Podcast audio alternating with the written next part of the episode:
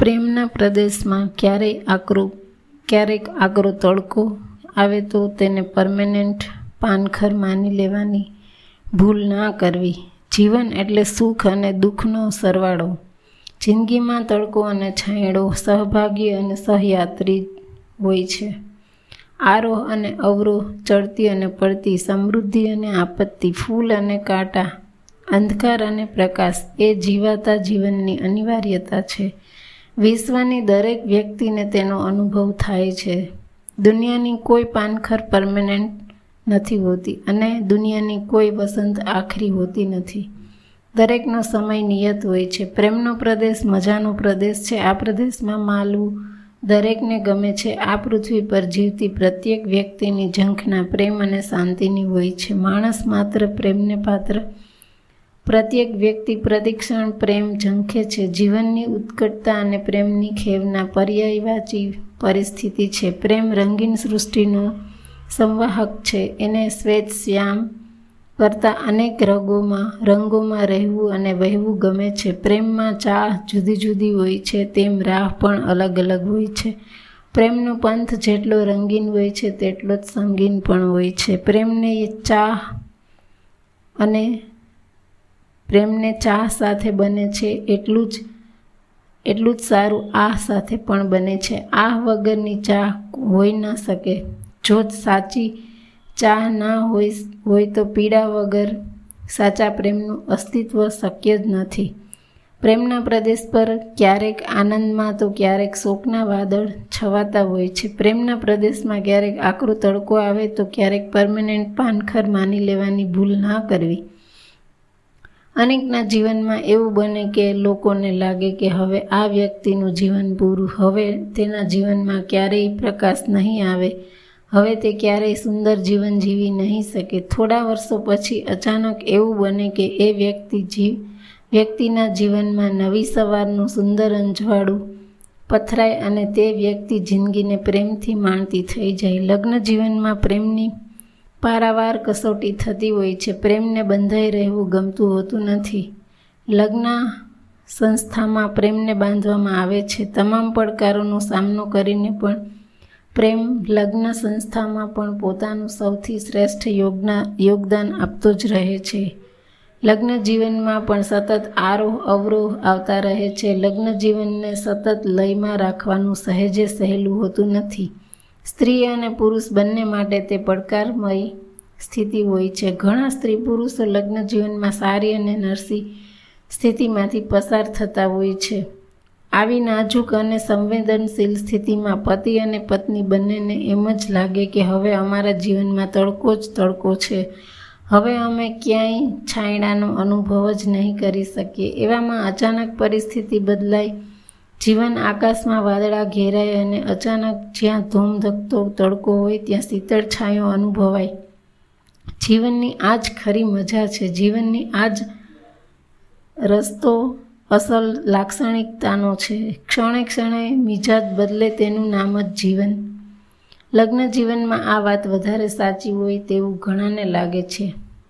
એક પતિ અને પત્ની અગિયાર વર્ષના લગ્ન જીવન પછી છૂટા પડ્યા નાના મોટા ઝઘડા અને સંઘર્ષ તો અગાઉ પણ ઘણા થયા હતા, પરંતુ એક દિવસ સ્થિતિ વિસ્ફોટક બની. પતિ અને પત્ની બંનેએ એકબીજા પર ઘણા આક્ષેપો કર્યા. ગુસ્સામાં પતિથી બોલાઈ ગયું કે, તું ચારિત્રહીન છે. આ એક વાક્યએ પત્નીના સ્વમાનને સખત ઈજા પહોંચાડી. એક પણ શબ્દ બોલ્યા વિના પહેરેલા કપડે પત્નીએ પોતાના પિયરની વાટ પકડી. માત્ર એક વિધાને સ્થિતિને ક્ષણવારમાં પલટી નાખી થોડી મિનિટો પહેલાં જ્યાં વસંત હતી ત્યાં પાનખર આવી ગઈ. એ પછી તો લાંબો વિવાદ થયો, સગાવાલા વચ્ચે પડ્યા, બંને છૂટાછેડા લેવા માગતા હતા, વચ્ચેનો વતલો રસ્તો કાઢવાના ઘણા પ્રયાસો થયા, જોકે બંને છૂટા પડવા મક્કમ હતા. એકાબીજા માટે બંનેના મનમાં સખત અભાવ હતો. નફરત એટલી ઘોડાઈ ગઈ હતી કે એકબીજા માટેનો પ્રેમ ક્યાંય દબાઈ ગયો હતો. સાથે રહેવાનો તો કોઈ સવાલ જ નહોતો. છેવટે મામલો કોર્ટમાં ગયો. કેસ ચાલ્યો. બંનેના વકીલોએ સાત સાત વર્ષ સામસામી દલીલો કરી. બાળક માતા પાસે રહેતું હતું. કેમ ખેંચાતો જતો હતો? કેસ ખેંચાતો જતો હતો. બંને ને થતું હતું કે હવે છૂટા છેડા મળી જાય તો સારું. જે દિવસે ફાઇનલ જજમેન્ટ આવવાનું હતું, એ દિવસે અચાનક એવું થયું કે પતિ અને પત્ની એક રેસ્ટોરન્ટમાં મળી ગયા. અગિયાર વર્ષના લગ્ન જીવન પછી સાત વર્ષનો અંતરાય આવી ગયો હતો. બંને વચ્ચે એક જમાનામાં જે પ્રેમ હતો, એ પ્રેમ પર શું શું વીતી હતી, શું શું વીતી હશે તેની તો કોને ખબર હોય. જો પતિ અને પત્નીના હૈયા નંદવાયા હતા તો તેમના બંને વચ્ચે જે પ્રેમ હતો તેણે પણ ઘણું સહન કર્યું હતું.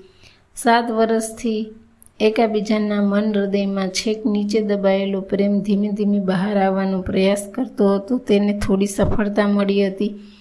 પતિએ બંને માટે કોફી મંગાવી. પત્નીએ કહ્યું, તમારા માટે તો ચા મંગાવી હતી ને? તમે તો ચા પીવો છો. પતિ ધીમેથી બોલ્યો, પીતો હતો, હવે નથી પીતો. કેમ ચા બંધ કરી? પત્નીએ પૂછ્યું. તમે, તમને તો કોફી ભાવે છે એ યાદ કરીને મેં ત્રણ વર્ષથી કોફી પીવાનું શરૂ કર્યું છે.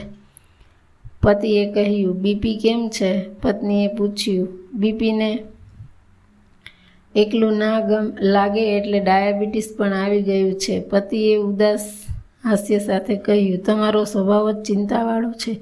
ચિંતા ઓછી કરતા હો. તો પત્નીએ જવાબ આપ્યો કોફી આવી બંનેએ કોફી પીધી. પતિએ પત્નીને કહ્યું, તું આમ સાવ ફીકી પડ, કેમ પડી ગઈ છે? પત્ની થોડી વાર કાંઈ ના બોલી, પછી તેણે કહ્યું, જો તમને ડાયાબિટીસ આવે તો મને કાંઈ ના થાય.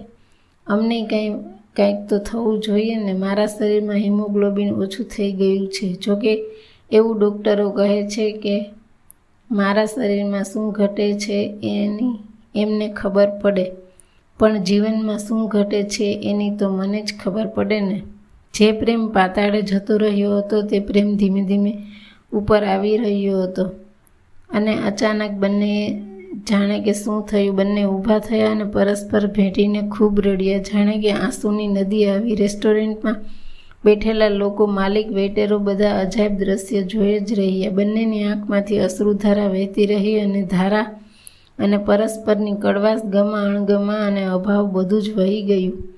થોડી વારમાં બંને પક્ષમાં વકીલો આવ્યા, અગાઉ ભજવાઈ ગયેલા દ્રશ્યની તેમને સહેજે ખબર નહોતી. બંને પક્ષના વકીલો માટે આજે રાહતનો દિવસ હતો, કારણ કે આજે ચુકાદો આવી જવાનો હતો. પતિ દર મહિને મોટી રકમ ભરણ પોષણ તરીકે આપવા તૈયાર હતો. તેથી પત્નીના વકીલના ચહેરા પર આનંદ હતો કે પોતાની જીત થવાની છે. અચાનક પતિ પત્નીએ બંને વકીલો પાસેથી કેસના કાગળો લીધા અને ફાડી નાખ્યા.